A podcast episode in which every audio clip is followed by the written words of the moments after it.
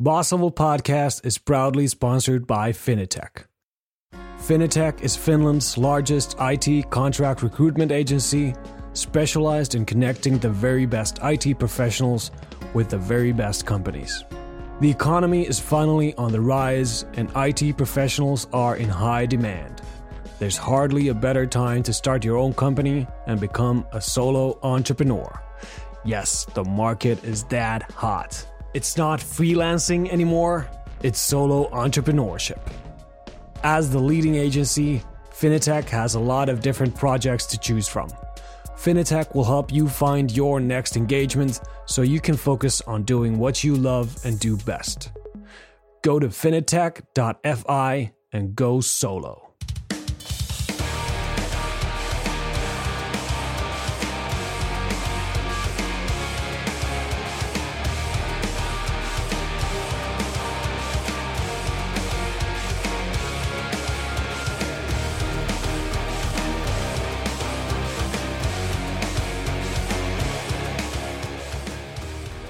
You're listening to the Boss Level Podcast, and I'm your host, Sami.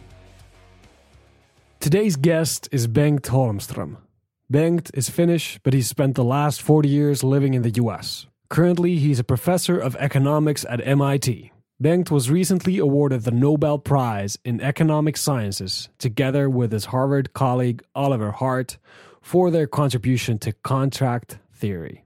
So essentially, Bengt has spent decades studying incentives and trying to figure out how to design better incentive structures. And this has been a recurring theme on the podcast, so I'm sure you can appreciate how excited I am to have Bengt on as a guest. We talk about what it feels like to win the Nobel Prize.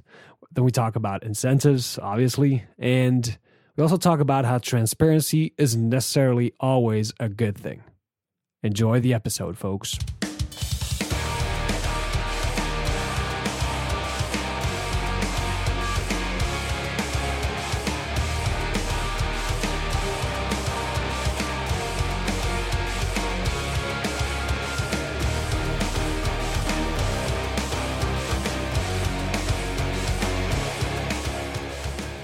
You were actually recently awarded the Nobel Prize for Economic Sciences. So you probably heard this question a thousand times, but what was it like to get the call? It was 4:15 in the morning in Boston, and I thought to myself that either it is a, a very bad call, somebody, something bad has happened, or then something very good. After that, what did you do? Did you go back to sleep? No, they call you 45 minutes uh, ahead of announcing it so that you will be ready to you know prepare and then they interview you right after that. And they script the whole thing quite well in the sense that uh, they have been through it many times and you have not.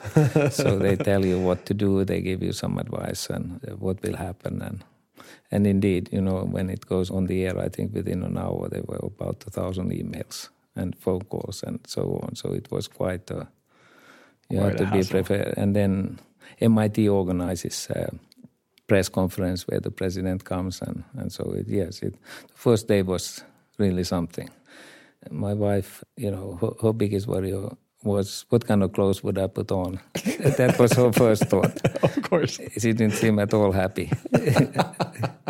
what are you going to wear to this? Yeah, exactly. she did hug me and give me a kiss, but then the next, the next three months we spent thinking about two months. We, uh, she was just thinking about her dresses. yeah. How do you feel that winning the prize changed your life after the first days or after the first weeks? There's a good week or two at least where you re- it just doesn't seem to register quite. Occasionally, you think that this is just a dream or something, you know. The, but it's, you know, I have just woken up in my dream, and I'm going to wake up soon. In re- really. yeah, yeah, and it's not and, true. And, and, and it's a it's a surrealistic feeling, but uh, you know, it has uh, meant a lot more work in the first year.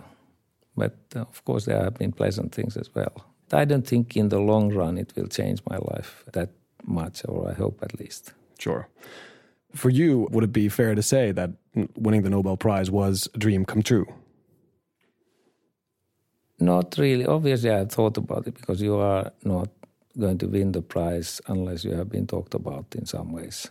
And, and so, so you are aware of it, especially, say, in Boston, where there is Harvard and there's MIT and there are a lot of yes. Nobel Prize winners. So they are having a Nobel Prize as such is not that special in some sense in Boston. but uh, yes, it gets talked about and your name gets talked about, but I don't think anybody really thinks it happens until it happens. So yeah. it, it is a surprise. It's it's like putting you know money on the roulette table and you realize you have a chance, but it's not like you have covered the whole roulette table with money. Yes, yes you know, exactly. You, you know, yeah. you have a few numbers there, and then your number comes up. So yeah. it, it is a surprise. Yeah, yeah. All, all, that before that actually happened, it's just speculation. Yeah, and, and, and obviously there are there are a lot of people that uh, can get it more than will get it. So I'm very aware of that. After that, it's been like you've I've seen you in the news all the time talking about various issues. So I, I guess it also became a good platform for you to share your thoughts on matters of relevance. Yeah, economics is in a special uh, situation because everybody seems to think he or she is a is an expert because you live in the economy yes. and, and, and you see it all the time. And economics is a complicated subject and it comes up with a lot of non obvious conclusions, let's put it that way. And um, they sort of think half of the time, at least, that my claims are crazy, say, about transparency being bad. What am I trying to hide or something like that? And in fact, I do think that the uh, degree to which transparency today is believed to be absolutely and obviously always good is, is really scary because I think it is uh, actually a real threat to democracy, if I put it really starkly. So that's an example which really upsets them because they think I'm crazy. I'm sure, and, yeah. And, and they don't understand the sort of the transparency is good in a lot of cases, but it has a dark side that's a great topic for us to discuss a little more. I definitely want to delve into that. But before we go into to the actual topics, I'd still want to talk a little about your background and how you uh, started working uh, at Ahlstrom, and you were there working on this corporate planning system. Yes. Which was which was kind of a trend at the time. Yes, that people were building these corporate planning system and using mathematical models to forecast their business yes. like five years uh, yes. into the future. And your opinion was that that was crazy already back then. Well, I didn't go in there with that opinion, but as I went there and I started to collect data for the for the program, which is supposedly suggesting good solutions or good ideas at least, I realized that on the other side were people that understood that what they tell me about the facts about factories, how much they can produce, the kind of data that uh, these programs needed. They saw it as a game partly. They were not dishonest in the sense that they believed in their thing. They wanted to get investment money for X or Y or Z. And uh, once they were convinced that's what the factory needs, they were not hesitant to distort sort of the numbers to get the money and you know basically by telling that it's over, uh, you know inflating the expectations about the investment. And and so uh, once I saw that I realized the bigger thing is not computing what the optimal thing to do is. The bigger thing is to get these people to tell more or less what they know. Yes. So instead of them having to game the system that they would actually share the things yeah. that they actually know and and then we yeah. could use so the real data yeah, so that's an incentive problem, a classic yes. incentive problem. Yes. One of the focus points of your work has been incentive structures. And in your Nobel Prize lecture, you said that when you started studying this, you thought that to improve performance, we simply need to link performance to pay. So essentially, we'd reward good performance with bonuses of some sort. But now, after 30 years or so after studying this uh, and winning a Nobel Prize for your work, what's your stance or your opinion on this now? There are two phases. You know, the first one was to understand the model that was uh, in use at the time. It's called a principal agent model. It's just I'm trying to get you to work, say. I'm the principal and you are my agent, and I'm trying to get you to, say, sell houses or sell cars or whatever. That's kind of a cano- canonical setting, simple setting. Or like a, a boss and an employee. Yeah, Yes. boss and employee. It could be, by the way, though it's a very generic structure. So it could be a doctor and a patient, where in this case the patient would be the principal. Yes. And the, the the question is, how do we get the doctor to do the right thing, decide on the right things, and so. So it's a, it covers a lot of situations. Sure. And so you want to understand that general structure of that kind of relationship. And, and so the first phase was to understand how the model thinks.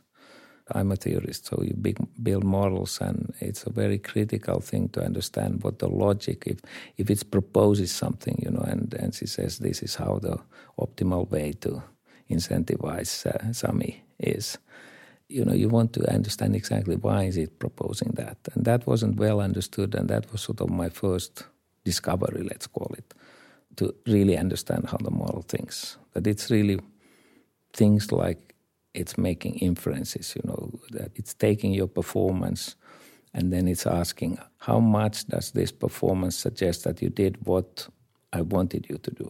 Or we had sort of agreed that you would do the problem being that I don't see what you actually do, but I'm making inferences about what you did. Sure. So, did you work hard? I can't see whether you did. But if the outcome is good, presumably it looks like it's in favor of the view that you worked hard. If it's bad, uh, maybe not. The problem being that there's other effects. You may have had just bad luck. The circumstances won't have been bad. People, customers were not coming in you know, it was bad week. So do you see there are other factors? So that's the basic generic structure. I don't want to impose risk on you. Mm-hmm. You know, you don't. I don't want you to have to carry uncertainty. You know, on uh, be responsible for things that you can't control. That's a trade-off. You know, if I make it very strong the incentive, then there's a lot of risk on your shoulders also, and and that may not uh, be warranted if the incentive problem is not very complicated. Say.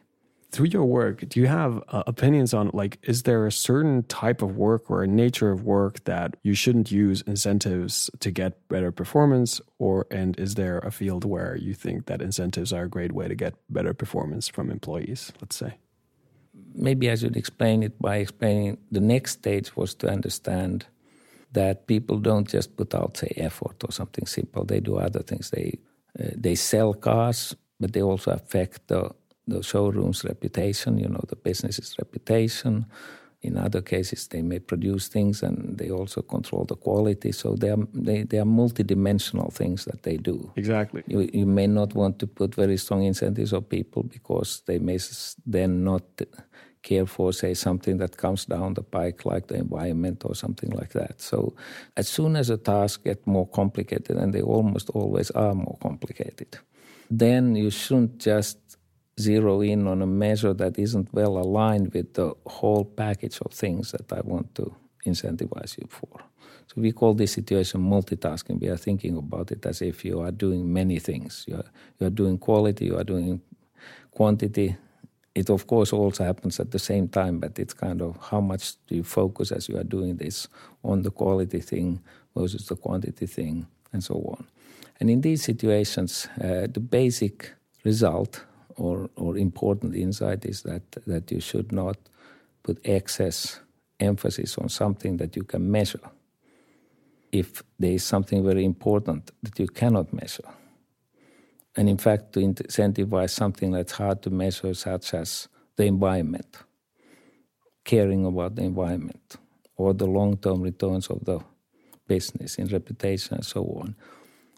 It's not that easy to incentivize those things. You may put some, you know, you can give them stock or something like that if they are high up the hierarchy, but if they are somewhere lower in the organization, that's not really a very effective scheme because you can give so little incentive. So the key and the surprise in some sense is that the way to incentivize uh, hard to measure tasks is not to incentivize easy to measure tasks. Because uh, if you incentivize easy to measure tasks that are perhaps not as valuable, that uh, crowds out the incentives for the hard to measure tasks. So you allocate your time in the wrong direction.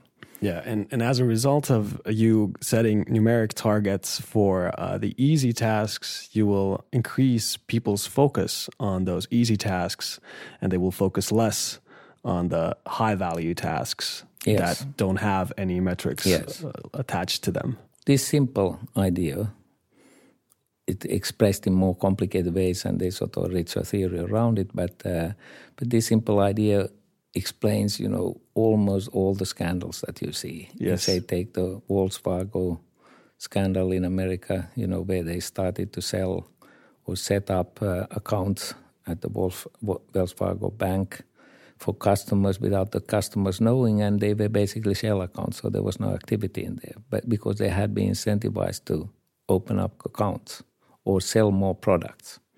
And uh, I think the other side of the story is that initially that incentive worked very well because they they genuinely sold products like insurance or whatever it happened. You know, they wanted to say other things, more higher value things mm-hmm. than just deposit accounts.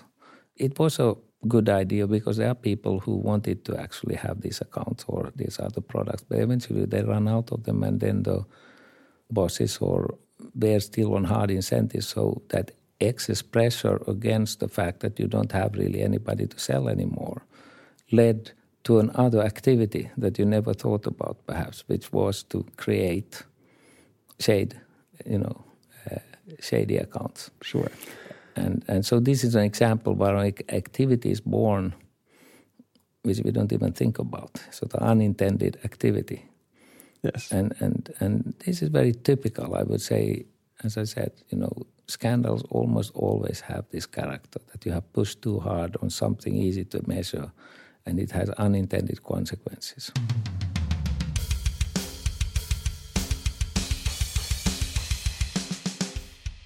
You're listening to the Boss Podcast. I'm interviewing MIT professor of economics Bengt Holmström. We are talking about incentives and how we often locally optimize the things that are easy to measure, and how the most valuable things are often very hard to measure at all. Now let's get back to the interview. In your opinion, would it be safe to say that organizations are overemphasizing pay for performance as an instrument of motivating people? No, I, I wouldn't say that. The closest I come to being paid a, a, a bonus is, is, is, you know, this Nobel Prize. but yes. I, I, I, can't say that it was a, maybe it was some in, incentive driver, but I, but it wasn't very explicit. But no, I have lived my life without bonuses. Yes. I think now there is a lot of talk about you know incentivizing people more strongly with pay. So the question is, you know, what do the firms do to put in place incentives? And I already suggested one. They do use extensively sort of job designs and constraints, promotions, and, and so on, which are not expressly linked to if you do this, then you will get that. Exactly. But it is much vaguer. The connection between what you are doing and what you are getting in reward eventually is much vaguer. So the career, so the career concerns are a very powerful driver.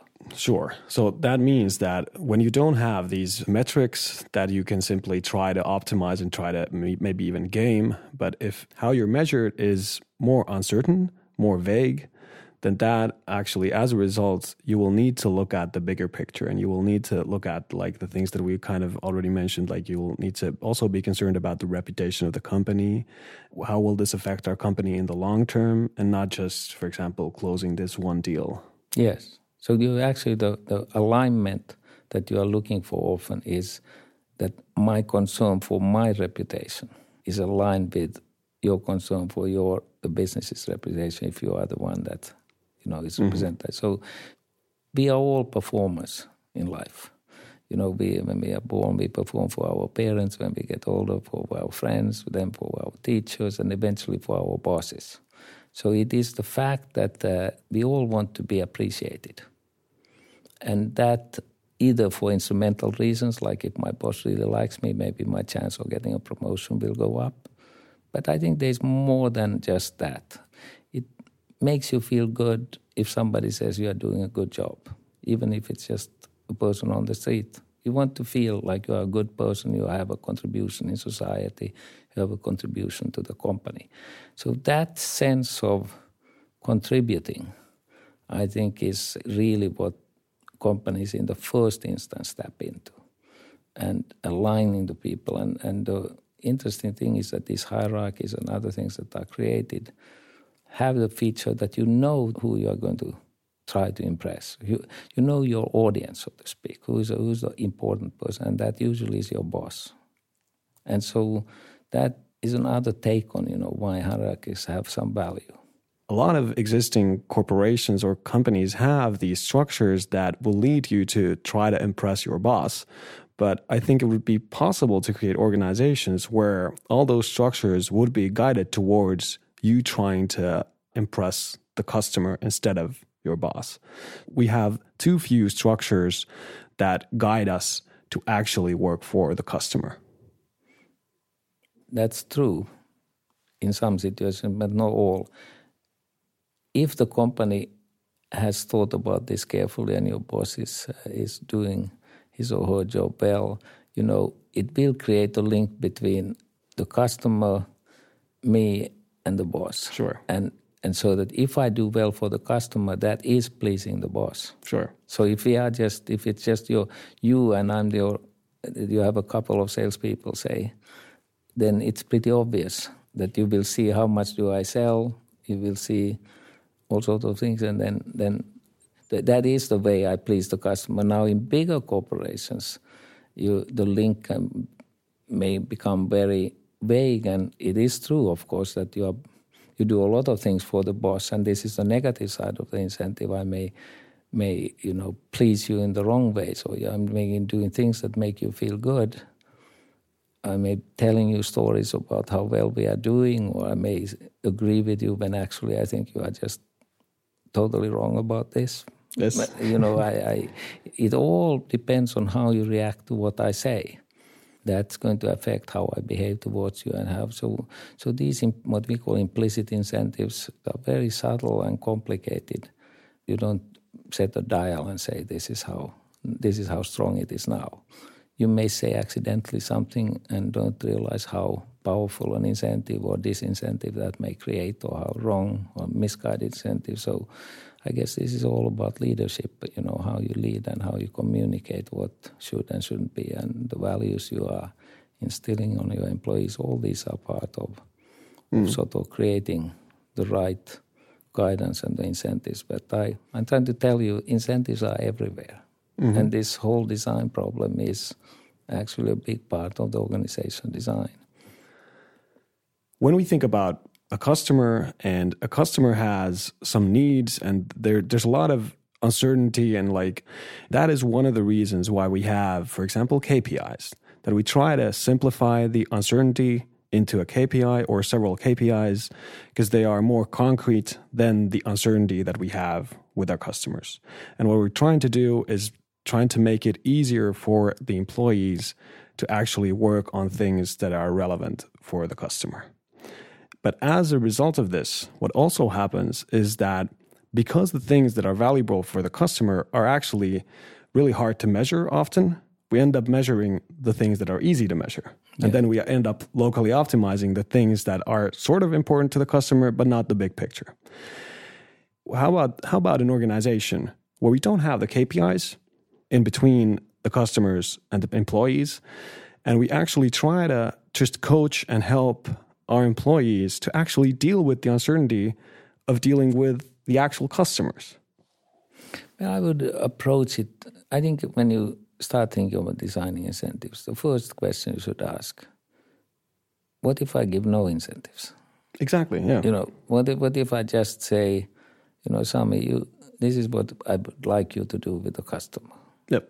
And, and, and I'm asking really nicely. Yep. And, you know, so, and the answer is in a lot of ways, that's enough in many places. It is enough. As soon as I start to take some measures and say, you know, I may say that I want you to focus on these things, but not tie any explicit money to it, that tends also to work reasonably well. But what if it is actually something you don't like to do? It's a little unpleasant. relative to doing other. It's not that you don't like to work, it's just that we all have favorite things that we like to do. I actually like to wash dishes at home, but I hate to do some other things.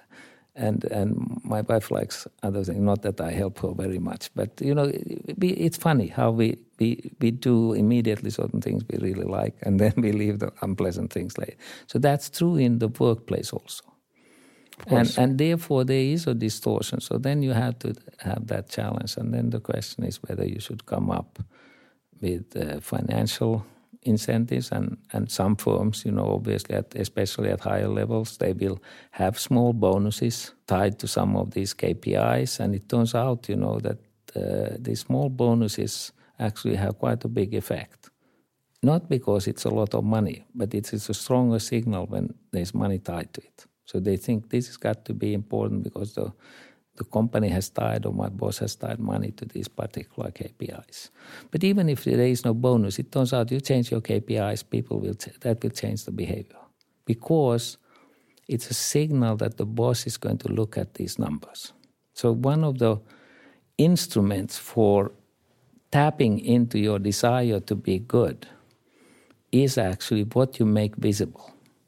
Sure. And what what you what you are signaling that this is what I, as your boss, am looking at.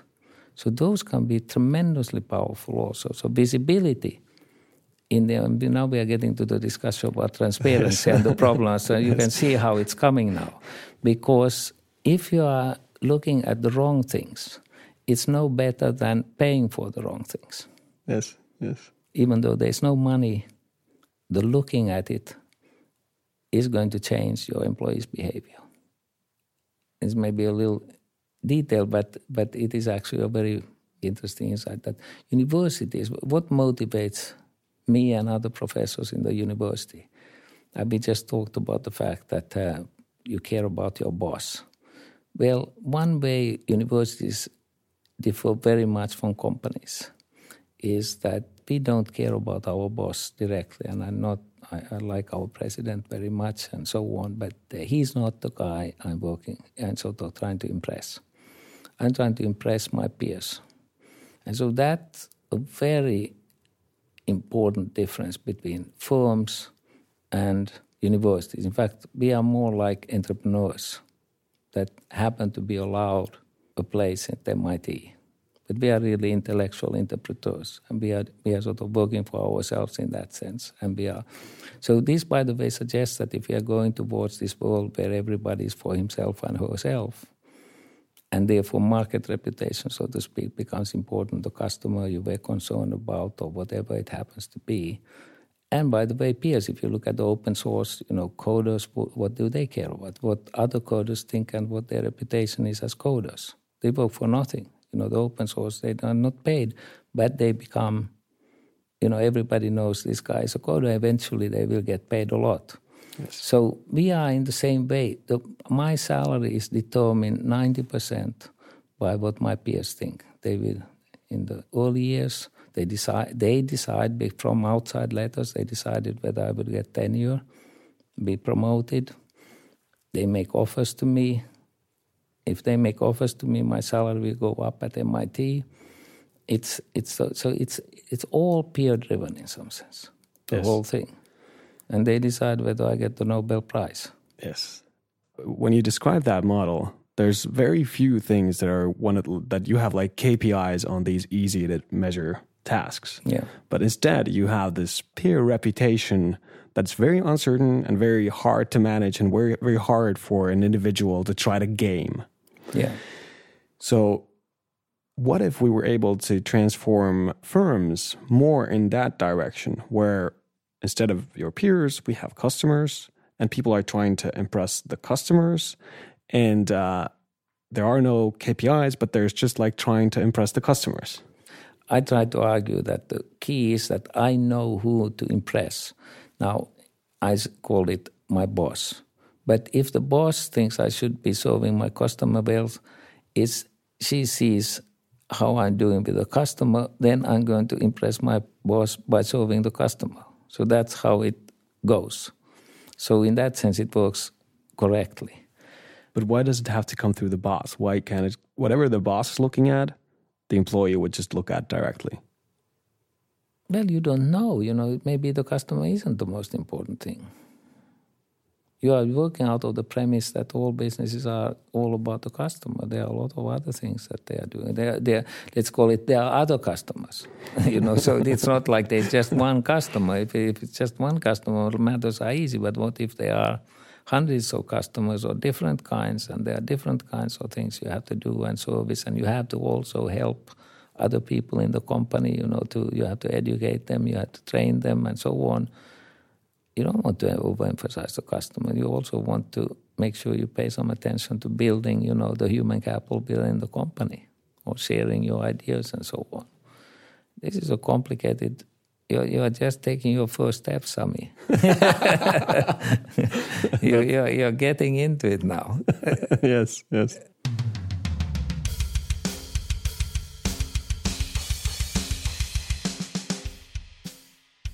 You're listening to the Boss Level Podcast. And this is my interview with Bengt Holmström, the Nobel Prize winning economist from MIT.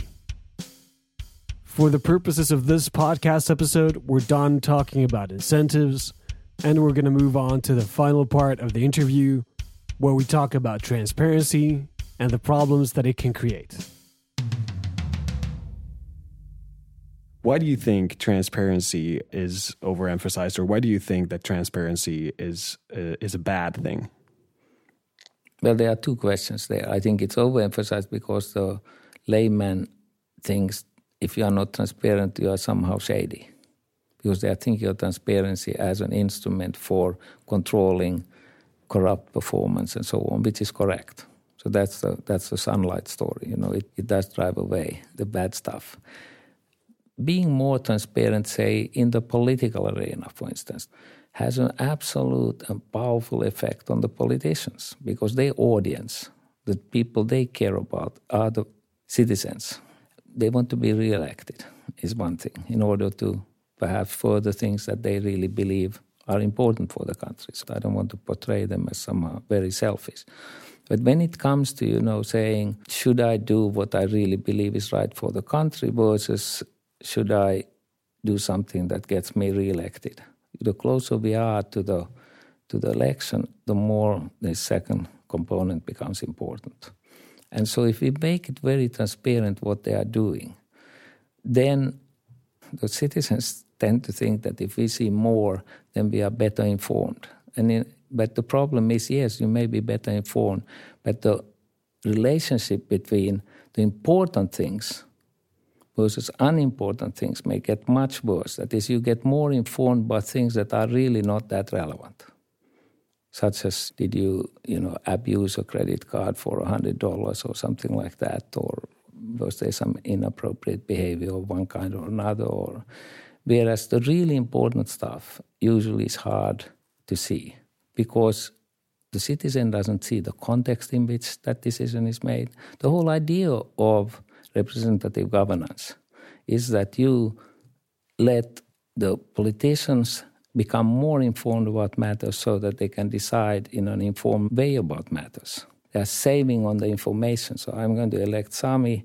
I'm going to vote for Sami because he's rather like me. You know, I like the way he thinks. And and then if I see something odd that Sami does, I may think, well, that's really odd, but he must have seen something that makes it rationalizes why he made. I, I'm trusting that he is he's sort of a representative of me or he may have made a deal with somebody so that get a compromise that on the whole, you know, furthers my goal.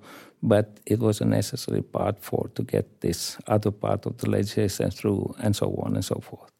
So all this kind of old, highly valued and important sort of making politics, you know, making a sausage sometimes. It doesn't look pretty, but it is so in the eyes of economists or most of us, it is actually quite functional.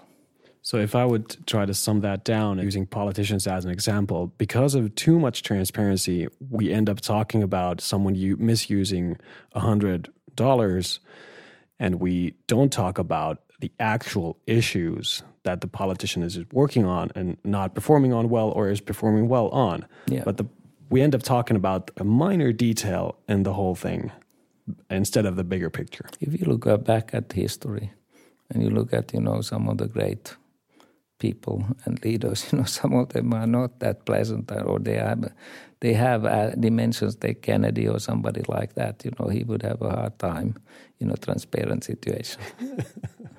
and and uh, it wouldn't pass the muster today. And, and I'm not, you know, belittling these things. I think it's important that they are behaving appropriately. But there's a lot of mistakes that are made. You know, you're, you're just getting very cautious. It's getting to be a, such a risky business that you don't dare to take positions that or do something that really is brave. Now, all of this, of course, can be a matter of just things. The world is changing. They learn to behave, you know, and so on. But uh, I think it is really, really a problem. So let me take another example. Mm-hmm. So this is one example where the public thinks it's obvious that doing this, more transparency is better. And this logic explains to them that as they are trying to get more aggressively asking for transparency because they think the politicians are not doing well and they're not getting anything done, it just makes the situation worse. It just paralyzes or polarizes. All the things that the pu- public is complaining about is fueled by this desire to get more and more involved. And then we can of course get referenda you know all sort of people wanting to have votes on everything and so on. This is a catastrophe to go down that road. You run into this in my view a lot in economics you just see that the public is running after instruments that actually make the thing worse, not better. And they are absolutely convinced that they are doing it better. So that's the paradox of it's uh, iconic like the Copernicus problem. You know, everybody sees that the sun goes around the earth, it rises in the east, it goes down in the west. Who the hell is telling us that the earth is going around the sun? This must be nuts. Economics is very often that. It's about what appears to the layman as the sun going around the earth actually isn't what really happens. So that's a very. Do you see the yes. appear? What appears to the layman yes. is just a reverse of what happens. This must must be very frustrating. it is very frustrating. You know, it's very frustrating to be the only person who has is right.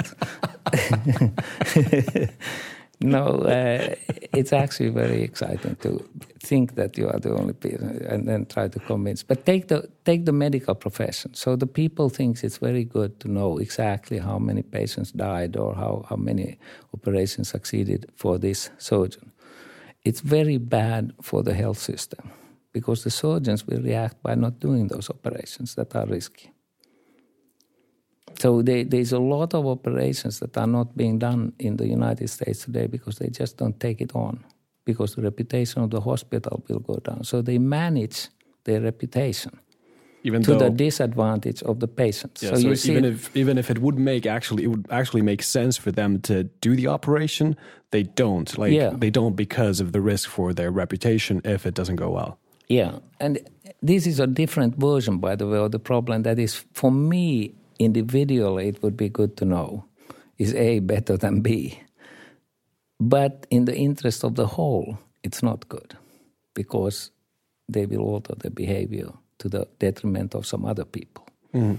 And, and so uh, this is another example of, of where things sort of everybody thinks that's got to be right, that it's more transparent. How about if we talk about this in the context of organizations and companies and there's definitely a trend towards more transparency in companies too. And uh, I guess one example of that is people sharing their salaries, or, well, one example is Supercell. They've publicized their financial data to all the employees, uh, I think on a weekly or a monthly monthly basis. So, do you have any thoughts on that? Or is there a limit to transparency there, and where is that limit in your opinion? I'm not that experienced. I mean, empirical evidence will will tell so if it works for them, that's got to be good. I'm not here to determine what others should do. But I'm just saying that it has its own problems. It's interesting that uh, that public universities have to publish information about people's salaries.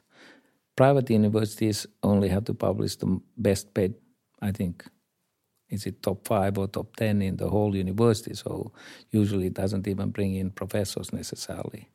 So, and the other salary information is not known on the whole unless people share it.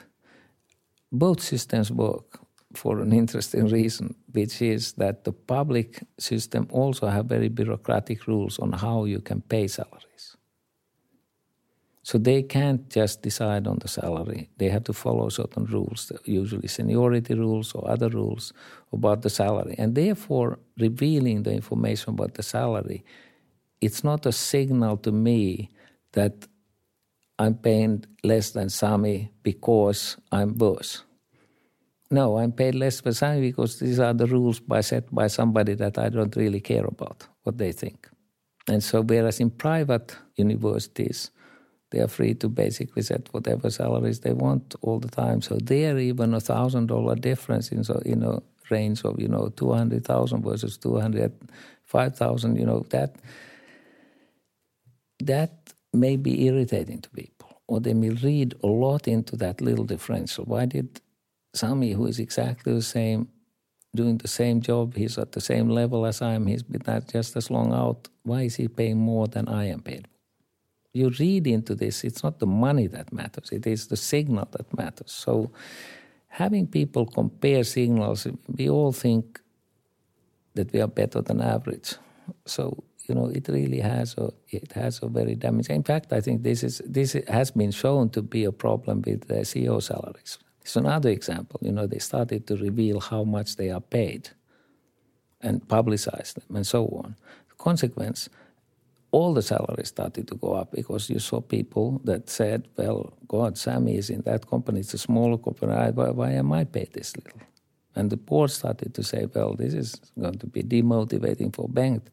He, he's, he, we think he's better than average, and then my salary goes up.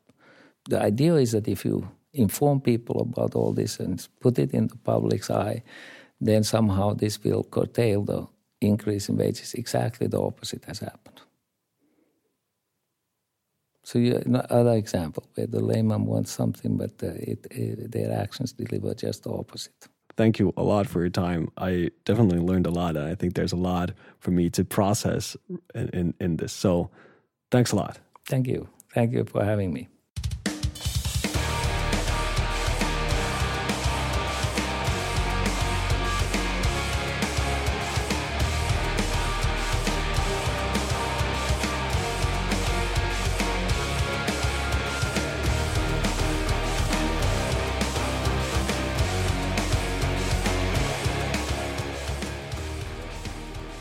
So, there you have it. If you want to delve deeper into Bengt's work, you might want to check out his 30 minute Nobel Prize lecture on pay for performance. It's really good stuff. I'll put the link into the show notes. As always, if you appreciate the content, share it with others. That's the best way to make sure that there will be more episodes of Boss Level Podcast. Thank you for helping me out. The podcast will be back with another episode in two weeks. Talk to you again then. This episode of Level Podcast is sponsored by Wunderdog. Wunderdog is a 70 person digital design and development agency, and they're doing this digital service creation thing right. They co create with their customers, they get feedback on their designs from end users early, they experiment and learn rapidly, they combine design and tech, and most importantly, they aim for outcomes that change industries. The company is built on the seamless interplay of purpose, people, and processes, but at the core is people. Wunderdog does wonders. Go to wunder.dog, so that's wonder spelled with a U, so that's W U N D E R dot dog, or just or just you'll you'll find a link in the show notes. That's probably easier. Just click on the link in the show notes. Wunder.dog. awesome. Go check them out.